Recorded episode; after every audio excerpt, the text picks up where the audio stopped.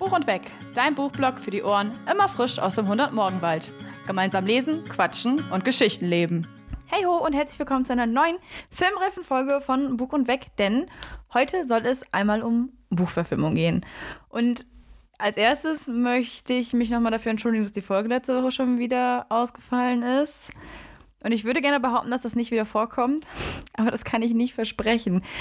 Ähm, ganz kurz, ich bin jetzt letzte Woche mehr oder weniger und heute, gestern offiziell mit dem Praxisteil zu meiner Masterarbeit angefangen und das ist ein ganzer Haufen Arbeit, der da bis Oktober noch auf mich zukommt und danach kann ich dann auch mal anfangen zu schreiben.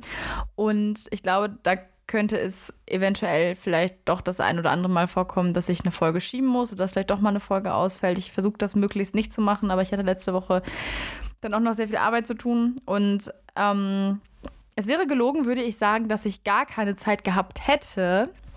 Aber ich finde, es bringt nichts, wenn ich irgendwie vollkommen K.O. bin vom Tag oder irgendwie schlechte Laune habe und dann eine Podcast-Folge aufnimmt, auf, aufnimmt, aufnehme.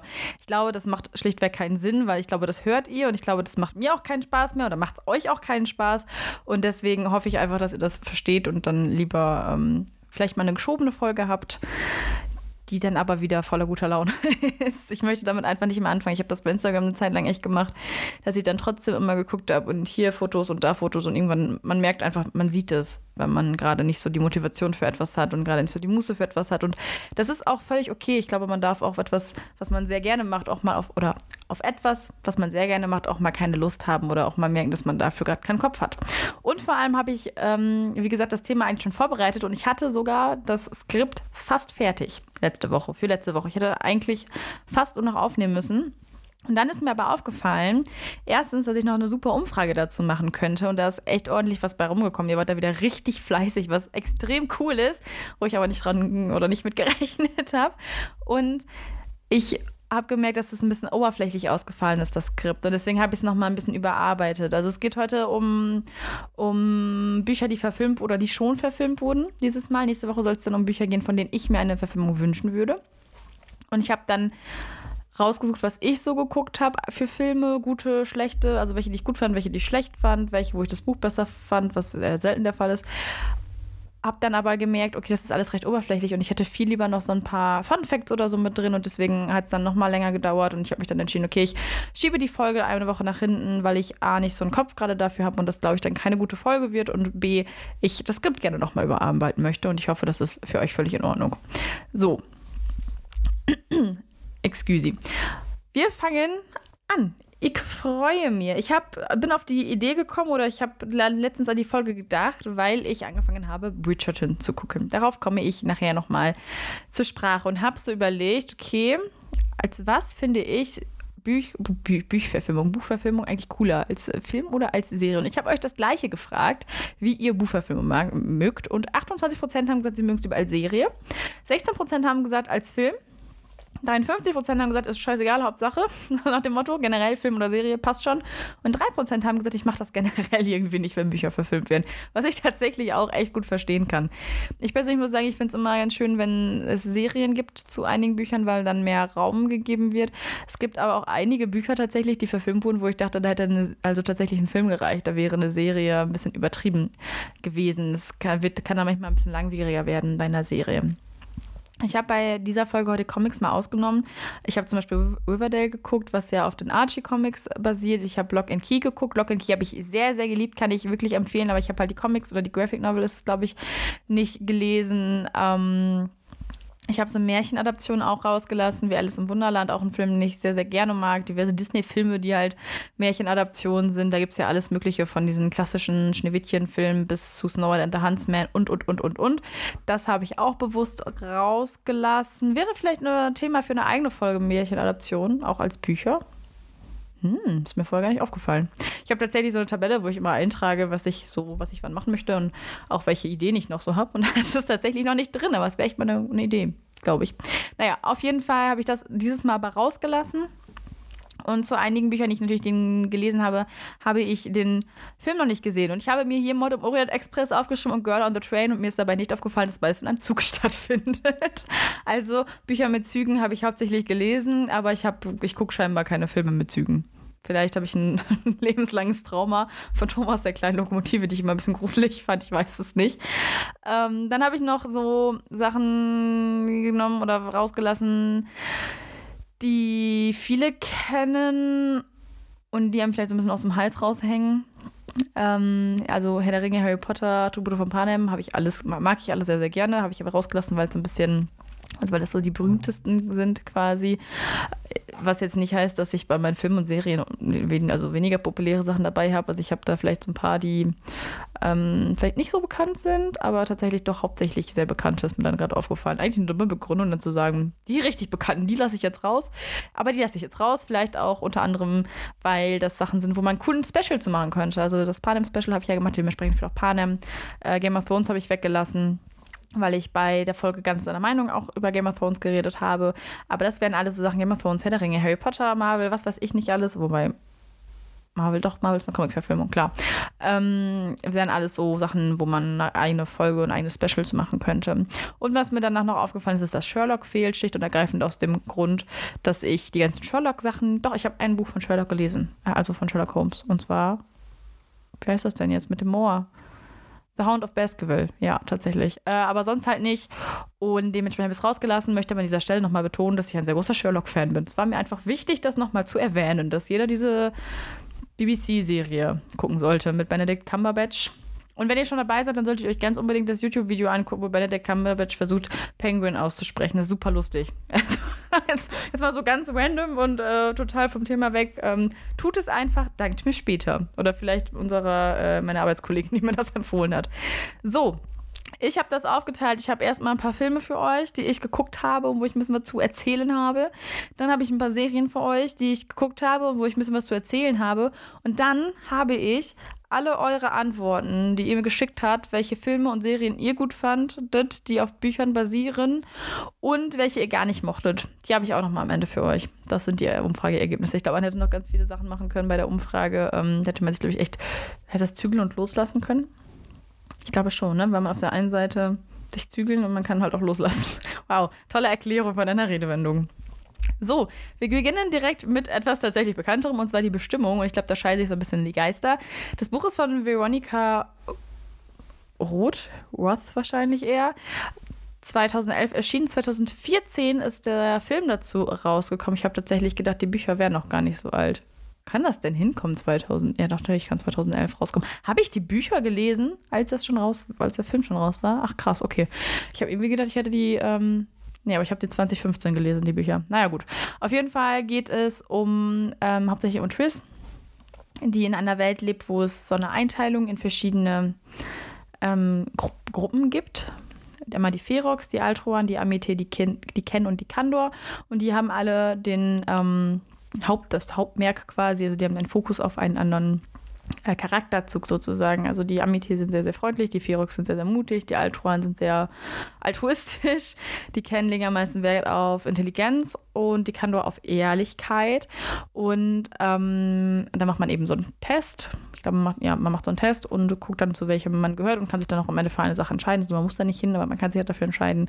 Und es geht, sich, geht halt um Triss, die von den sehr, sehr ruhigen Altruan zu den mutigen Ferox gewechselt ist und dann eben ähm, so ein bisschen den Unbestimmten auf die Spur kommt. Die Unbestimmten sind die, der, die auf nichts richtig zu, oder denen, denen, denen nichts richtig zugeordnet werden konnte von diesen ähm, fünf Gruppen. Und äh, die gelten als sehr gefährlich. So, das ist jetzt mal die Mega-Zusammenfassung, die ich mir gerade spontan äh, aus dem Ärmel geschüttelt habe. Äh, ich muss äh, sagen, ich habe den ähm, gesehen und fand den gar nicht mal so schlecht. Also ich fand den wirklich ganz gut. Ich habe den auch mit meinem Freund zusammen geguckt, mit Mike. Und der fand den auch gut. Dann haben wir uns die anderen beiden Teile gekauft. Es gibt, wie das so oft ist, gibt es drei Bücher und vier Filme. Richtig scheiße allerdings an der ganzen Sache ist, dass der vierte Teil nicht mehr erscheinen wird. Ich weiß gerade gar nicht so genau, aus welchem Studio das alles kommt. Ich bin mir da gerade gar nicht so sicher, muss ich gestehen. Ähm, allerdings gab es wohl nicht genug äh, oder nicht gut genug, wie heißt es denn, Einschlagquoten heißt es ja nicht, aber das hat nicht genug eingespielt und deswegen hat man gesagt, ja komm, dann machen wir den vierten halt nicht mehr und der vierte ist ja eigentlich relativ heftig und es ist, es ist halt das Ende. Du hast halt einfach schon drei Filme davon gemacht, dann mach den letzten doch auch noch. Und vor allem haben die dann überlegt, ob sie eine Serie dazu rausbringen, wo ich mir so dachte, bringt Oh, sorry, jetzt musste ich gerade einmal hixen. Bringt doch einfach das zu Ende, was ihr angefangen habt, bevor ihr wieder irgendwas anfangt. Was ist denn mit euch? Fand ich richtig scheiße daran tatsächlich. Der Film selber hat sehr gemischte Kritik auch bekommen. Wie gesagt, da scheint sich so ein bisschen die Geise dran. 41% auf Rotten Tomatoes. Rotten Tomatoes ist so ein bisschen so eine Datenbank, wo man, wo dann gefragt wird, wie die Leute halt eine Serie finden. Es gibt ja auch IMDb. Ich glaube, ist das die International Movie Database? Ich glaube schon. Ich habe mich jetzt heute ganz viel an äh, Rotten Tomatoes tatsächlich äh, orientiert, weil das da mal so schön stand. Ähm, was ich ein bisschen crazy finde, Shailene Woodley und Ansel Elgort sind zwei der Hauptfiguren. Also Shailene Woodley spielt Triss, eben unsere Hauptfigur also Protagonistin. Und äh, Ansel spielt ihren Bruder und in Das Schicksal ist Mieser Verräter, was relativ zur ähnlichen Zeit gekommen ist, spielen die beiden einfach ein Paar. Ich habe den Film nicht gesehen, ich bin ganz froh drum. Ich fände es nämlich echt crazy, wenn die vorher ein Paar spielen und dann sehe ich die woanders und dann spielen die Geschwister. Ich weiß nicht, wer sich das ausgedacht hat. Das finde ich eben ein bisschen, bisschen strange, um ehrlich zu sein. Dann habe ich noch was rausgefunden, was mir nicht aufgefallen ist, denn die liebe Kate Winslet spielt ja mit. Die kennen die meisten wahrscheinlich als Rose aus Titanic, wie sie da eben vorne am Schiffchen steht, mit Leonardo DiCaprio im Rücken. Und die war während der Dreharbeiten schwanger, nicht von Leonardo DiCaprio. Und es gibt ja diverse Tricks, um das zu verstecken, dass man dann immer so eine Tasche den Bauch hält oder dass sie dann halt nur aufwärts quasi gefilmt wird, also ab, dem, ab, der, ab der Brust aufwärts quasi. Ist mir nicht aufgefallen. Ich glaube, wenn ich das nächste Mal den Film gucke, muss ich da mal drauf achten. Ich finde das immer ganz spannend. Ist bei ähm, der Schauspielerin von Lily aus How I Met Your Mother tatsächlich genauso. Die ist auch an einer Staffel schwanger und hat dann immer so eine Tasche vor sich. Ich finde es immer sehr spannend, sowas zu entdecken. Dann habe ich The Da Vinci Code Sakrileg geguckt. Von Dan Brown ist das Buch, ich habe es tatsächlich nicht gelesen, es ist 2003 erschienen und 2006 kam dann eben äh, der Film dazu raus. Mike hat den, das Buch gelesen und hat gesagt, ja komm, wir müssen unbedingt den Film gucken, beziehungsweise das haben wir zusammen gesagt. Es geht ganz grob um äh, Robert Langdon, das ist ein Symbologe und der wird halt in diversen Fällen halt zu Rate gezogen. Also es gibt dann halt irgendwie so sehr viele religiöse Mythen und dann gibt es irgendwie in irgendwelchen Fällen Symbole und dann kommt Robert Langdon daher und sagt so, jo, kenne ich, weiß ich Bescheid, hilf ich dir. Ich fand den Film sehr schwierig. Ich wollte unbedingt Illuminati gucken, deswegen habe ich eigentlich Da Vinci Code geguckt. Ich habe immer noch nicht Illuminati geguckt. Ich glaube, ich werde das auch nicht tun. Ich glaube, bei so einem komplexen Buch ist es super schwierig, das alles gut zu verpacken und in einen Film reinzuschieben. Es gibt ja sehr viele Rätsel, es wird sehr viel irgendwie gelöst, es gibt sehr viele Hinweise und ich fand es im Film einfach irgendwie ein bisschen cringe gelöst. Es war alles ein bisschen seltsam. Ich habe tatsächlich auch gedacht, dass der Film ein bisschen beliebter wäre. Ich habe danach geguckt und er hat bei Rotten Tomatoes am 25 Prozent. Also fanden den halt gut und das ist weiterempfehlenswert. Ich kann ihn nicht so weiterempfehlen. Nein, ich sage ich sag eigentlich immer sehr ungern, dass man etwas nicht weiterempfehlen kann, weil äh, etwas, was ich gucke, könntet ihr vielleicht total spannend finden. Also ich persönlich fand ihn halt einfach nicht so gut. Ich habe auch gelesen, dass die Extended Version 25 Minuten mehr beinhaltet und habe so gedacht, danke, aber nein, danke, reicht das. Ich habe irgendwann nicht mehr richtig hingeguckt. Finde ich sehr, sehr schade. Ich habe gehört, wie gesagt, dass die Bücher sehr gut sein sollen. Ähm, ist nicht ganz mein Genre.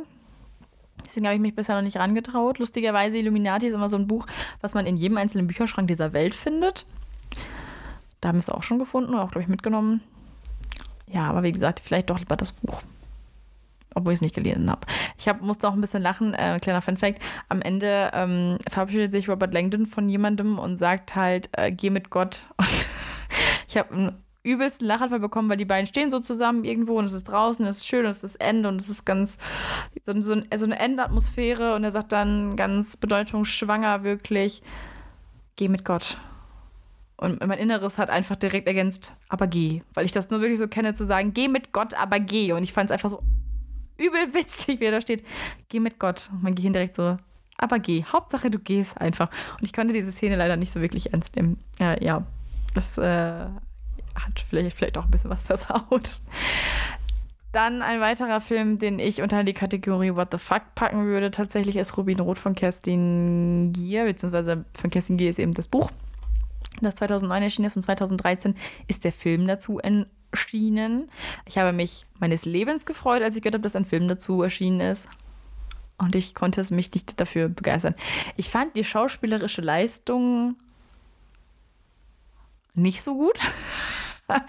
ich weiß nicht, ich habe mir den Film angeguckt und fand mh, mm, die Schauspielerei da sehr gestellt, wenn man das irgendwie so sagen kann.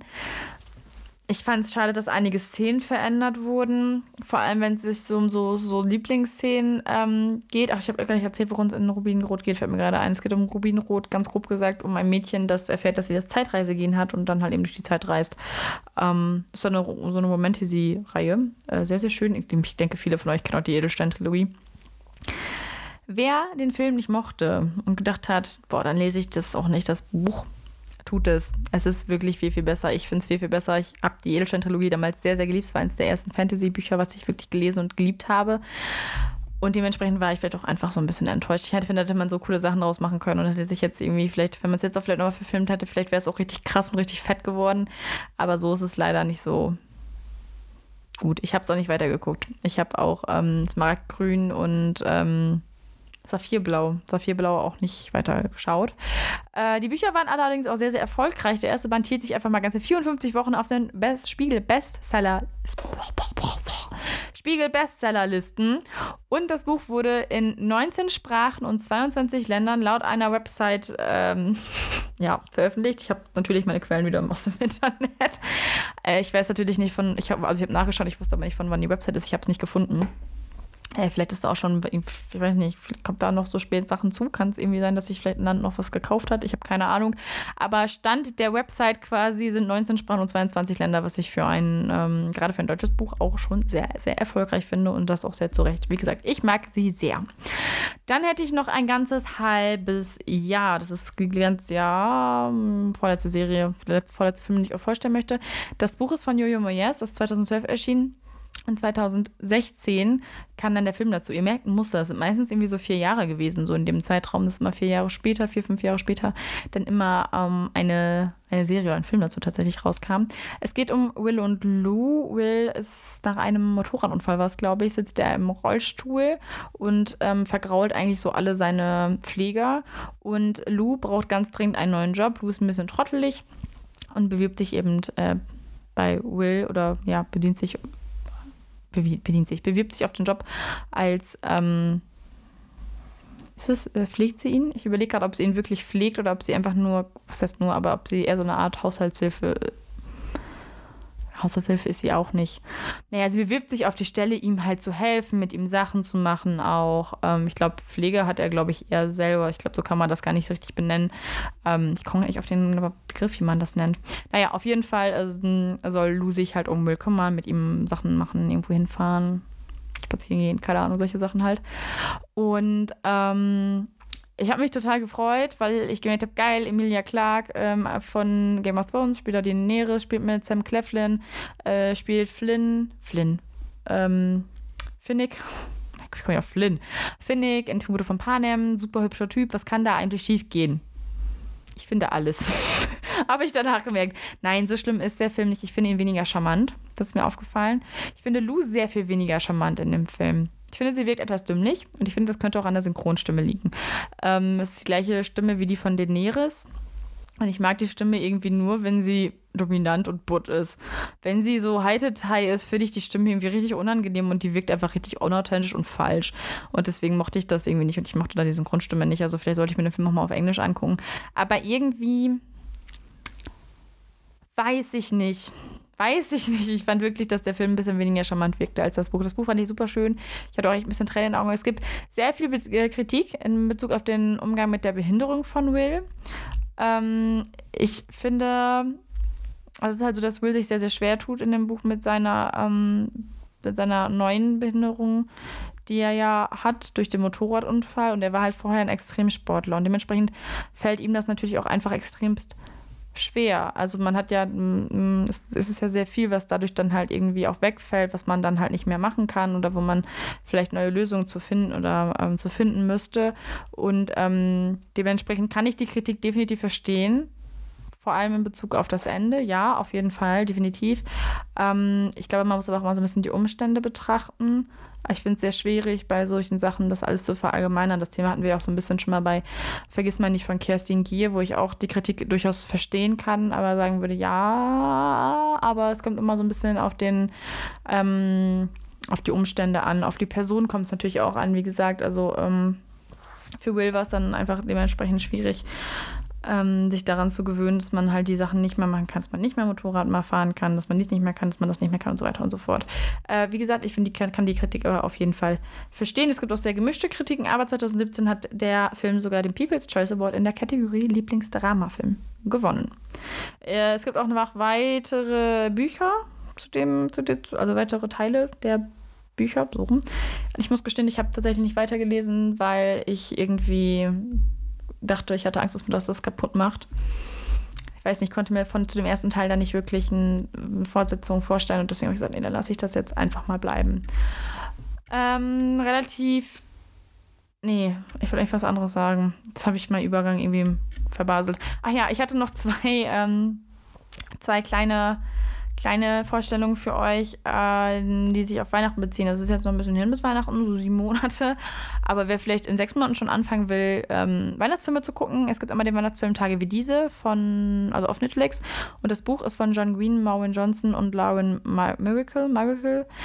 Das ist ein bisschen später erschienen. Also das Buch ist 2010 erschienen und der, die, der, der, der Film, der Netflix-Film dazu 2019. Also mal kein vierjähriges Film sozusagen. Und es ist ein Weihnachtsfilm, bei dem so drei Storylines miteinander verknüpft werden. Also das im Buch auch so, es gibt drei Storylines, die sind, wirken erst sehr, ähm, sehr unabhängig voneinander und werden dann aber so ein bisschen miteinander verknüpft. Ist okay, der Film, finde ich. Kann man, kann man machen, kann man lassen. So. Also kann man wirklich gut machen, aber es ist jetzt nicht so, dass ich sagen würde, Mensch, das war jetzt der allerkrasseste Film, den ich in meinem Leben gesehen habe. Aber nur so mal als kleinen, kleinen Tipp noch dazu. Ähm, und was ich nämlich wirklich schön fand, war die äh, Weihnachtsserie Dash and Lily, also so eine Miniserie. Das Buch ist von Rachel Cohn und David Levitan, Levitan. Und da ist es sogar so, dass das Buch 2010 erschienen ist und der Film jetzt 2020. Das ist echt eine richtig süße Serie, die man auch wirklich so an einem Tag mal eben durchsuchen kann. Also das sind so meine Weihnachtstipp nochmal für euch. So, und dann machen wir gleich auch einmal mit, weiter mit Serien. Denn da habe ich auch noch ein paar für euch. Und zwar beginnen wir gleich mal mit einer, die mir nicht so gut gefallen hat tatsächlich. Und das ist The One. The One ist ein Buch von John Mars, erschien 2016, also noch relativ neu, gerade so im Gegensatz zu den anderen Büchern, die hier so vorgestellt werden. Das ist auch die letzte schlechte Meinung von mir. Versprochen. Ich will jetzt auch nicht immer nur negativ sein. Ich mag die Bücher von John Mars sehr gerne. Ich muss sagen, ich ähm, habe jetzt The One, The Passengers und The Watchers gehört als Hörbuch. Ich bin gerade dabei, noch The Watchers zu hören. Und das sind tatsächlich Bücher, die ich mir ohne zu fragen und ohne zu hinterfragen als Hörbücher hole. Ich bin bei Hörbüchern immer so ein kleiner Muffel. Und die von John Mars finde ich immer richtig toll, weil es gibt immer so ein Hauptthema und es gibt immer ganz viele verschiedene ähm, Protagonisten, die wo dann auch eben so, dass die alle so ein bisschen miteinander verknüpft sind und die einzelnen Werke sind unabhängig für sich, aber es spielt alles in einer Welt und dementsprechend ist das auch alles miteinander verknüpft. Ich muss sagen, ich mochte The Passengers sogar am liebsten. Da würde ich sagen, The One und The Watchers ist jetzt nicht ganz so meine Welt, ähm, aber es gehört halt alles in dieses Universum und das ist halt ziemlich, ziemlich cool. Netflix hat sich mal wieder gedacht, wir verändern die Story und wir verändern einfach mal die Story der ganzen Charaktere. Bei The One ist es so, dass es Matthew DNA gibt. Das ist so eine Art Firma, wo man, ähm, ich weiß gar nicht, was das ist, ob es also ein Teil der DNA, ob es jetzt eine Basenpaarung ist oder ein Molekül oder ein ganzes Gen ist, weiß ich gerade tatsächlich gar nicht, ähm, was mit genau einer Person ähm, auf dieser Welt übereinstimmt. Und das ist halt ein perfektes Match, das ist dein perfekter Partner. Und du kannst dann da halt eine DNA-Probe einsenden und Matthew DNA sagte dann, jo, keine Ahnung, in Australien lebt der, weiß ich nicht, 81-jährige John, have fun. Äh, das ist jetzt dein Match, so nach dem Motto. Also es ist wirklich so, Matthew DNA nimmt da jetzt nicht irgendwie ähm, keine Rücksicht drauf, wie alt du bist, wie alt dein Match ist, wo dein Match lebt und ähm, ob dein Match äh, männlich, weiblich oder divers ist. Das ist alles total wurscht. Und manche Leute merken dann vielleicht auch, ähm, auf jeden Fall innerhalb dieses Buches, ähm, dass man vielleicht auch einfach äh, gar nicht auf das Geschlecht steht, von dem man bisher mal dachte, auf das, dass man das Geschlecht. Warte mal, mal von vorne. Es gibt ähm, auch einige Leute so, die bis jetzt zum Beispiel immer Freundinnen hatten und dann äh, als Mensch einen Mann haben und da vielleicht vorher gar nicht drüber nachgedacht haben. So. Also, das meinte ich nicht damit. Also, es wird halt global in allen ähm, Geschlechtern, Altersklassen, Ländern der Welt halt gesucht. So. The One war auch tatsächlich länger in den Top 10 bei Netflix und hat dann anscheinend ein bisschen enttäuscht und dann ist es ein bisschen abgerutscht und ich habe auch nichts zu einer zweiten Staffel gefunden. Ich habe auch von sehr vielen Menschen gehört, dass sie die, die Staffel nicht so gut fanden oder die, die Serie. Und das liegt halt unter anderem daran, dass die Storyline der geändert wurde und die Hintergrundgeschichten der Protagonisten. Was für mich das Buch ausgemacht hat, waren die Protagonisten und ihre Geschichten. Ihre Art, an ein Match zu gelangen, ähm, ihre Art des Matchfindens, wer äh, welches Match hat. Wie gesagt, da gibt es für dich wirklich so ganz verschiedene. Äh, eine hat dann ähm, ein Match und der Mann ist halt eben todkrank. Bei einer anderen ist der Mann kurz vorher gestorben. Es gibt einen Mann, der halt schon ewig mit seiner Freundin zusammen ist und das Match ist dann eben auch ein Mann. Also da gibt es ganz viele verschiedene Sachen. Und dass das geändert wurde, hat mir einfach schlechtweg nicht gefallen. Ich fand es halt sehr schade, dass das so komplett geändert wurde. Es wurde halt eigentlich nur die Grundidee von Your DNA übernommen. Wenn man unbefangen dran geht, vielleicht mag man es dann. Mike fand es tatsächlich auch nicht so gut. Ähm, wie gesagt, ich habe auch nichts zu einer zweiten Staffel gefunden. Mal gucken, wo die Reise mit The One noch hingeht kann ich euch nicht sagen, aber ich kann euch sagen, ich fand es halt nicht so gut, obwohl es sehr schade ist. Weil ich glaube, man könnte das auch total gut verfilmen. Aber, sorry, ich glaube tatsächlich auch, dass The One eher so, eine, so ein Kandidat für einen Film gewesen wäre als für eine Serie.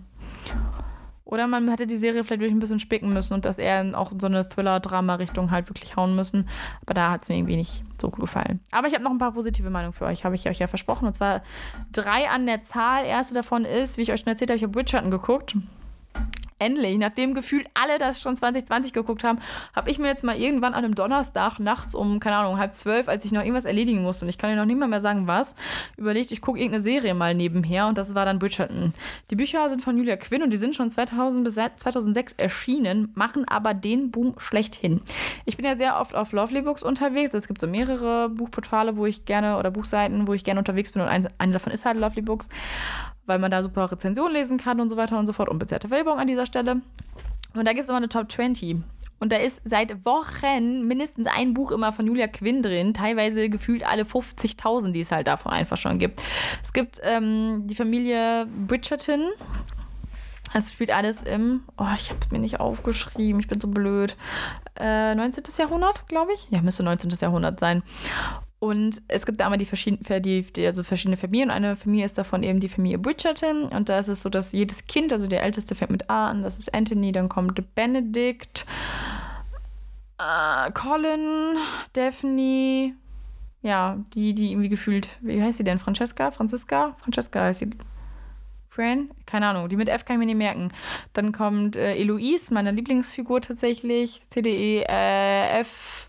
Nee, ja klar, der auch erst Eloise ja, Eloise, dann kommt die mit F und dann kommt noch, ja, keine Ahnung, wie heißt der da nochmal irgendeiner mit G. Also ich kann mit zwei Namen. Ah ja, und dann kommt noch Hyacinth mit H. Ja, den mit G und F kann ich mir irgendwie nicht merken. Naja, auf jeden Fall geht dann jedes Buch um eine andere Person, aber es fängt tatsächlich äh, mit Daphne an. Und ähm, es ist halt so, dass es so um diese ja, so ein bisschen ähm, darum geht, dass man halt eben ähm, unter die Haube kommt und dann gibt es dann halt die Debütantinnen, genau. Ähm, diverse Bälle und Feiern und Sugaries und keine Ahnung was und alles ist pompös und dann versucht äh, der den zu beeindrucken und der will den Lord haben und der will den Grafen heiraten und ich mag diese Serie leider viel mehr, als ich eigentlich will. Ja, und dann gibt es noch Lady Whistledown, die immer Gerüchteküche äh, anheizt und seit ein paar Wochen oder so ähm, zu der jeweiligen ähm, Saison immer so eine, so eine Klatschseite schreibt und keiner weiß, wer sie ist. Was ich persönlich mal sehr spannend fand, das nicht zu wissen. Die Pro Producerin Shonda Rhimes sollte einigen vielleicht schon bekannt sein, denn die hat auch Grey's Anatomy produced. Und ähm, ich finde, die Serie hat sehr viele Sachen sehr, sehr gut gemacht. Also zum einen, was, ich, was mir extrem viel Spaß gemacht hat, die Serie hat äh, den, bei den Grammy Awards 2022 einen Grammy bekommen, und zwar in der Kategorie Bestes Musical Theateralbum. Und ich kann das durchaus verstehen, weil der Soundtrack ist super schön. Ich habe im Moment nicht so viel zum Lernen, aber wenn ich das nächste Mal was lernen muss, ähm, wenn ich halt dann quasi anfange, meine Masterarbeit zu schreiben, dann könnte ich mir durchaus vorstellen, dass ich den Soundtrack nebenher höre. Ich höre ja sonst auch sehr gerne Flug der Karibik und Game of Thrones als Soundtrack beim Lernen und denke mir, so epischer wird es heute halt auch nicht mehr. Ich könnte mir da auch ganz gut vorstellen, das zu hören und mir dann zu denken, ja, so nah an solche Klamotten kommst du auch nicht mehr. Oh Gott, an so ein Feeling, Entschuldigung. Ähm, und was halt sehr cool ist, die haben einige Pop-Songs umgewandelt. Also ich habe das wusste das erst nicht und dann habe ich in der ersten Folge so gehört und dachte, ja, das Lied kennst du doch. Und das ist richtig schön. Die haben wirklich so mehrere Pop-Songs genommen. Und mir hat es immer extrem viel Spaß gemacht, einfach diese Songs zu suchen, alleine schon in den Serien. Das fand ich immer sehr schön. Dann haben sie da eben so eine Bridgerton-Klassikversion rausgemacht, die wirklich, wirklich, wirklich schön sind. Ähm, was ich nicht so gut fand, eine Sache wird nicht so schön aufgeklärt. Ja, kommt jetzt mal so ein kleiner Spoiler. Ähm, ich nenne aber keine Namen der, der Leute, um die es geht. Aber es gibt ähm, eine Figur, ähm, die äh, nicht weiß, wie Kinder entstehen und ihr Mensch, Mann, zukünftiger Mann, sagt halt, dass er ihr keine Kinder schenken kann. Und sie nimmt das dann so hin und sagt, ja, ist okay, checkt aber halt oder weiß halt auch nicht, wie Kinder entstehen. Wie gesagt, kriegt dann irgendwann durch Zufall mit, dass ähm, Kinder eben beim Sex entstehen und dann halt, und er hat halt vorher immer rausgezogen und damit ganz toll verhütet, bitte macht das niemals nach. Und ähm, hat er damit, so, er damit sozusagen verhütet. Sie hat das dann irgendwann rausgekriegt, dass er ja dann sozusagen gar keine Kinder, also er kann zwar dann scheinbar ja Kinder kriegen, aber er will dann einfach nicht.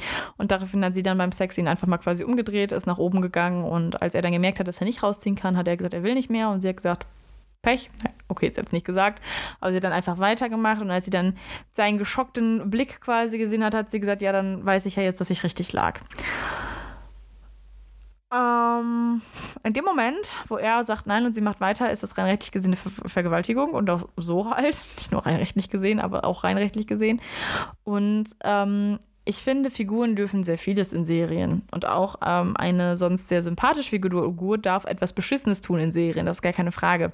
Ich kann verstehen aber, dass viele gesagt haben, dass es ähm, nicht richtig aufgeklärt wurde, denn das wird es tatsächlich nicht. Es wird nie irgendwie, ähm, also es gibt dann halt den Konflikt, dass sie halt sagt, dass er sie angelogen hat, wobei ich tatsächlich denke, hat er ja gar nicht mal richtig. Er hat nie gesagt, er kann keine Kinder kriegen. Er hat nur gesagt, er kann ihr keine schenken. Welche Gründe er dafür hat, ist ja wieder eine andere Sache. Aber ich kann verstehen, dass man sich davon betrogen fühlt und er fühlte sich halt von ihr auch betrogen. Ja, war aber auf diese ganze Bettgeschichte tatsächlich gar nicht so sauer, wie man hätte sein können. Also er war da eigentlich noch sehr verständnisvoll. Ähm, hätte man deutlich besser aufklären können, ja. Da muss ich auf jeden Fall recht geben.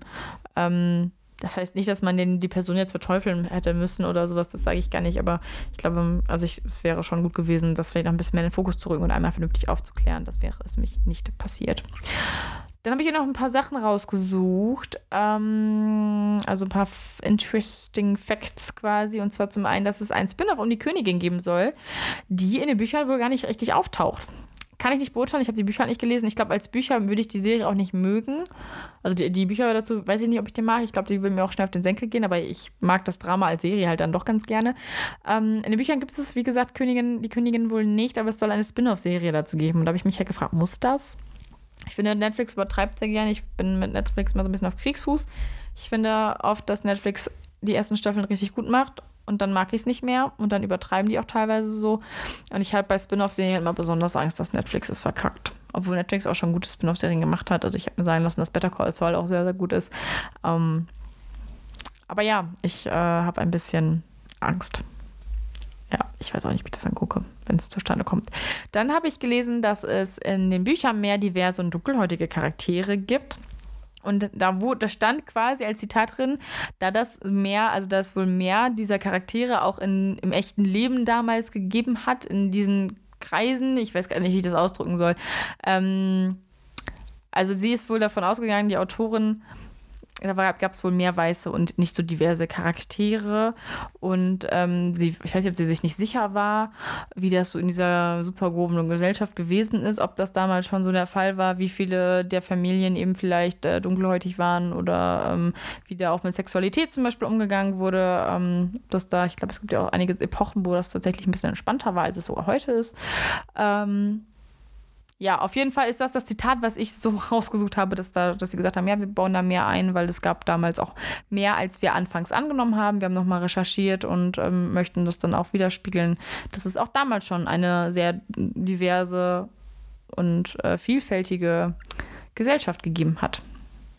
Ja, ich glaube, so habe ich das einigermaßen so ausgedrückt, wie ich das auch ausdrücken wollte. Ich hoffe, ja. Für den Leserin, äh, für den Leser oder die Leserin der Reihe gibt es wohl so einige Easter Eggs, die ich leider auch nicht erkennen konnte, weil, wie gesagt, ich habe die Reihe nicht gelesen, aber vielleicht haben ja einige von euch ein paar Easter Eggs entdeckt und ansonsten stelle ich mir das sehr, sehr cool vor und ist auch eine sehr schöne Geste an die Leserinnen und Leser dieser Reihe, da mal so ein paar Easter Eggs reinzupacken. Und dann habe ich noch was über die Kostüme gelesen.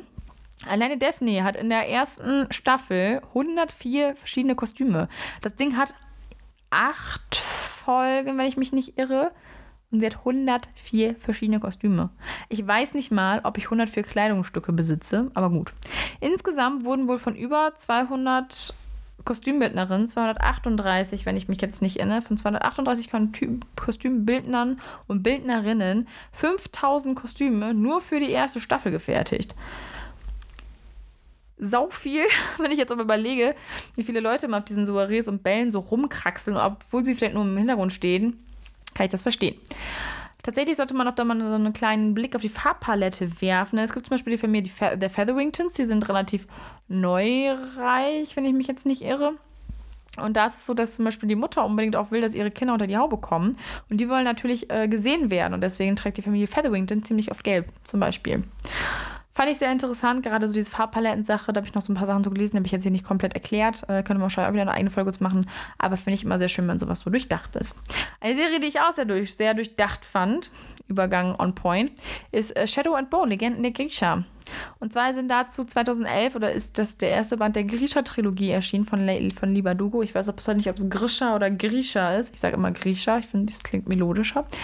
Wie gesagt, 2012 ist der erste Teil rausgekommen und 2021 kam dann die Serie dazu, die aber nicht nur die Grisha-Trilogie beinhaltet, sondern auch ähm, die Dilogie um die Krähen. Ähm, das Gold der Krähen und. Wie heißt denn jetzt der erste Band nochmal? Liter, Literkrähen, Literkrähen und Goldderkrähen. Erst Literkrähen, dann Goldderkrähen. So. Ähm, in Grisha selber geht es um, ähm, ja, um die Grisha, die halt so persönlich so verschiedene Kräfte eben haben. Und ähm, es gibt, die werden angeführt von dem Dunklen mehr oder weniger. Was ist angeführt? Aber ähm, die gibt es halt den Dunklen und der ist halt sehr, sehr stark. Ich kriege das alles gar nicht so spontan auf die Kette, fällt mir gerade ein und ich weiß auch gar nicht, wie viel ich sage und dass ich spoiler.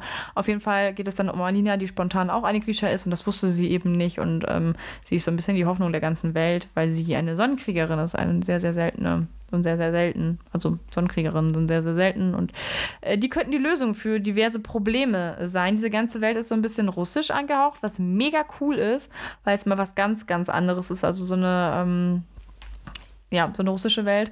Und da drin, ähm, in, in, in, in, bei den Krähen geht es aber zum Beispiel auch um Ketterdam und Ketterdam ist so ein bisschen niederländisch, glaube ich. So ein bisschen niederländisch auch angehaucht. Finde ich sehr, sehr cool, da mal so ein bisschen was anderes auch zu haben. Diese ganze Grisha-Trilogie ist nämlich, oder dieses ganze Kram, es gibt ja nicht nur die Grisha-Trilogie, es gibt dann auch ähm, Buch über die Heiligen, es gibt ähm, Buch mit, ich glaube, Märchen aus Raff Ska ist das, glaube ich. Äh, es gibt, wie gesagt, die Krähen. Es gibt dann noch die King of Scars Dilogie. Also es sind insgesamt äh, mehrere Bücher, aber ich ja, würde sagen, sieben sind im Moment so die Hauptbände. Ähm, und es ist halt ein ganzes Grisha-Verse. Und das ist das, was es für mich interessant fand. Ich muss tatsächlich sagen, dass ich da die Serie besser fand als die, die Bücher. Ich mag lieber Dugos Schreibstil nicht so ganz, wobei ich mir manchmal nicht so ganz sicher bin, ob ich den Schreibstil von ihr nicht so mag oder ob ich die Übersetzung nicht so gerne mag. Bin ich mir manchmal echt nicht so richtig sicher. Ähm, ich mochte die Krähendilogie mega, mega gerne. Grisha war gar nicht mein Fall, weil ich irgendwie ähm, die Charaktere da nicht so gut fand. Ich fand Alina oder unsere Hauptprotagonistin oder unsere Protagonistin und Mal oder Mel ähm, irgendwie nicht so harmonisch. Ich mochte die auch beide irgendwie nicht so richtig. Ich habe mich so richtig mitfiebern können. Und ich fand die in den Serien einfach deutlich besser dargestellt. Genauso wie der Antagonist, der mir immer so ein bisschen miepig und blöckig in den Büchern vorkam und in den, in, in den Filmen oder in der Serie endlich dann so ein richtiger Antagonist geworden ist.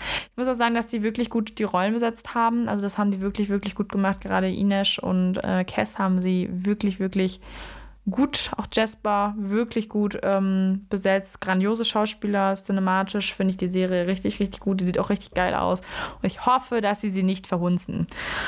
Äh, es geht tatsächlich auch bald weiter. Der Dreh für die zweite Staffel müsste diesen Monat noch laufen. Die drehen, glaube ich, bis Mai diesen Jahres. Und man muss sagen, ähm, dass, ähm, was soll ich sagen? Ah ja, dass die Serie wirklich gut auch angelaufen ist. Also in den ersten 28 Tagen haben 55 Millionen Zuschauer und Zuschauerinnen diese Serie geguckt. Und ich muss gar nicht, ich glaube, ich war da auch bei tatsächlich. Ich habe sie auf jeden Fall gesehen und fand sie, wie gesagt, richtig, richtig, richtig, richtig gut. Die Storylines sind ein bisschen mehr miteinander verschlungen. Tatsächlich haben sie auch hier ein bisschen was geändert, gerade was die Krähen betrifft, was mich in dem Fall aber schlichtweg nicht wirklich gestört hat und an viele andere wahrscheinlich auch nicht, denn tatsächlich erreicht die Serie 87 Prozent bei Rotten Tomatoes. Tomatoes vor allem. Es gibt auch verschiedene Sprachen. Und ähm, bei dem, schon bei den Büchern hat da jemand geholfen. Sein Name ist David G. G, nicht G, ähm, J, also J. David J. Patterson. Und der ist Language Creator. Das heißt, er ähm, ja, kreiert halt eben Sprachen aus dem Fantasy oder für Fantasy Bücher und hat zum Beispiel auch schon ähm, bei GOT geholfen, also bei Game of Thrones. Ja, was habe ich noch so Schönes rausgesucht? Ach ja, dass die Preise für die Bücher echt versaut sind. Also gerade für die Hardcover, die, ähm, die alten Hardcover. Ich weiß, es gibt mehrere. Ich glaube, es gibt auch nur einen eine Version, die haben teilweise bis zu 120 Euro gekostet, weil es sie nicht mehr gab und jeder scheinbar Grisha lesen wollte. Und das war dann natürlich doch das, was den Reiz noch größer gemacht hat, dadurch, dass die halt so schwer zu ähm, bekommen waren. Man konnte sie halt nicht mehr beim Talier kaufen, man konnte sie noch privat kaufen. Da haben die irgendwie 120 Euro gekostet. Natürlich hat es auch den Reiz ausgemacht. Natürlich wollte ich auch dann Grisha lesen. Ich habe äh, Grisha tatsächlich auch gelesen, damit ich die Serie gucken konnte. Und ich hatte dann das Glück, ich glaube, das kam auch ein bisschen auch wegen der Serie, dass eben ähm, die Grisha-Trilogie neu verlegt wurde. Und Knauer hat einen wunderschönen Schuber damit bestellt, ähm, ähm, nicht bestellt, äh, verkauft, den ich tatsächlich auch hier habe, mit ganz wunderbaren Taschenbüchern, sodass es auch wieder bezahlbar war, wenn man nicht das Hardcover haben will. Das wird noch immer für sehr viel Geld gehandelt. Ich glaube sogar bei Rebuy und so für 40 Euro, was für ein Buch, was mal, keine Ahnung, 18 oder so gekostet hat, einfach arsch vieles, wenn wir jetzt mal ehrlich sind. Apropos Bücher, in einer Episode der Serie wird ein Buch geworfen. Und wenn man genau hinsieht, soll das angeblich Shadow and Bone sein. Habe ich noch nicht gemerkt, werde ich das nächste Mal drauf achten. So auf die, wie auf die schwangere Kate Winslet. Und dann habe ich eine letzte Serienempfehlung für euch, die vielleicht auch ein bisschen unbekannter ist. Leider, wenn ich liebes abgöttisch und das ist Lemony Snickets, eine Reihe betrieblicher Ereignisse. Die Bücher sind schon 1999 erschienen bis 2006. Es gibt einen Film mit Jim Carrey, der auch mehrere Auszeichnungen bekommen hat, unter anderem für sein Make-up. Ähm, also nicht Jim Carreys Make-up, doch vielleicht auch für Jim Carreys Make-up, aber Jim Carrey hat das Make-up nicht gemacht. Der Film ist jedenfalls 2004 entschieden, äh, erschienen, beziehungsweise 2005 in Deutschland. Und 2017, also nochmal deutlich später, ähm, hat Neil Patrick Harris, der die ähm, mitproduziert die Serie die Rolle des Graf Olaf genommen. Ich liebe Neil Patrick Harris, wer mit dem Namen gerade nichts anfangen kann. Das ist der Barney aus How I Met Your Mother. Mother. How I Your Mother. How I Your Mother. Äh, sehr, sehr begnadeter Schauspieler und auch ein sehr, sehr guter Sänger, der auch die Titel, die, die Titelmelodie, die Titellied von einer Reihe betrüblicher Ereignisse singt. Und ich liebe es, wie gesagt, sehr. Es geht darin um die Baudelaire-Geschwister, um äh, Violet, Klaus und Sunny. Sunny ist noch ein Baby und Violet und Klaus sind schon etwas älter. Ich glaube, irgendwie 13 und 15 oder so. Und ähm, die haben eben, die sind Waisen, die haben ihre Eltern bei einem Brand verloren und ähm, sollen jetzt eben einen neuen Vormund bekommen und sollen zu Graf Olaf, der angeblich ihr Onkel ist und der ist aber ein ziemlich fieser Kerl und will eigentlich auch nur das Vermögen vor den Baudelaires haben. Und die Baudelaires ähm, machen so ein bisschen Vormundhopping, weil die immer zu einem neuen Vormund kommen, wo dann immer irgendwas Furchtbares passiert. Und was sehr cool ist, es gibt sehr, sehr viele Running Gags, die auch übernommen werden. Also es ist halt so, dass Lemony Snicket ist halt ein Pseudonym und Lemony erzählt sozusagen die Geschichte selber. Er ist selber mit in dieser Geschichte auch involviert, weil er die Eltern von den Baudelaires kennt. Ähm, weil er ein bisschen was mit der Geschichte auch zu tun hat. Und er sagt auch immer wieder, dass die Leser oder Leserinnen das Buch weglegen sollen, beziehungsweise dass die Zuschauer und Zuschauerinnen aufhören sollen zu schauen, weil alles viel zu furchtbar ist. Also ich finde den sehr cool auch besetzt in der Serie und er kommt dann oft ins Bild und sagt dann von wegen, ja, wenn ihr jetzt aber da und damit nicht umgehen könnt, dann will ich wegschalten. Also ernsthaft an eurer Stelle, es ist so grausam. Also ja, gut, wenn ihr weiterschauen wollt, dann tut euch das Elend halt an, so nach dem Motto. Was einfach ein geiler Humor ist. Das macht mir immer sehr viel Spaß. Es gibt immer viele zur Situation passende Sprichwörter, Mini-Spoiler. Es gibt eine Folge, die endet zum Beispiel mit äh, jemandem, der an einer Klippe hängt, äh, Klippe hängt. Und da heißt es dann auch, ja, diese Folge endet mit einem Cliffhanger. Ähm, es ist ein sehr, sehr dusterer Humor. Also es ist wirklich, wirklich böse manchmal, aber mir macht es einfach extrem viel Spaß. Es ist auch wirklich total ulkig, total schrill. Aber es ist so ein geiler Humor. Es gibt auch eine Stelle, wo, ähm, wo, wo jemand gefragt wird, ähm, also was er möchte und dann wird halt auch gefragt, ähm, jetzt sag mir, was du willst, was du wirklich, wirklich willst und dann wird geantwortet mit, ich sag dir, was ich will, was ich wirklich, wirklich will, als Anspielung auf äh, Wannabe von den Spice Girls, auf I tell you what I want, what I really, really want, so tell me what you want, what you really, really want. Also Kleinigkeit und ich finde oh, so geil. Ich liebe diese Serie wirklich abgöttisch. 92% tut das auch bei Rotten Tomatoes. Ich weiß nicht, ob das so sagen kann, dass 92% das auch lieben, aber sie hat auf jeden Fall gute Be Be Be Bedingstis, Bewertungen. Es gibt sehr geile Zitate. Es gibt ein Zitat, ähm, ich weiß nicht, ob ich das jetzt auf die Kette kriege. Um, ähm, People aren't either wicked or noble, they are like chefs, salads with good things and bad things chopped together and mixed together in a vinaigrette of Confusion and Conflict. Also Menschen sind nicht immer nur nobel oder schlecht. Ähm, sie sind wie Chefsalate mit ganz vielen guten Dingen und ganz vielen schlechten Dingen und einem Dressing aus Streitigkeiten und Konflikten. Also es ist, ja, ich lieb's. Wenn ich das jetzt so, wenn ich darüber rede, dann will ich es direkt nochmal gucken, weil ich es wirklich gerne mag. Ich habe es auch schon länger nicht mehr geguckt. Tatsächlich spricht, äh, spielt übrigens Robin auch mit.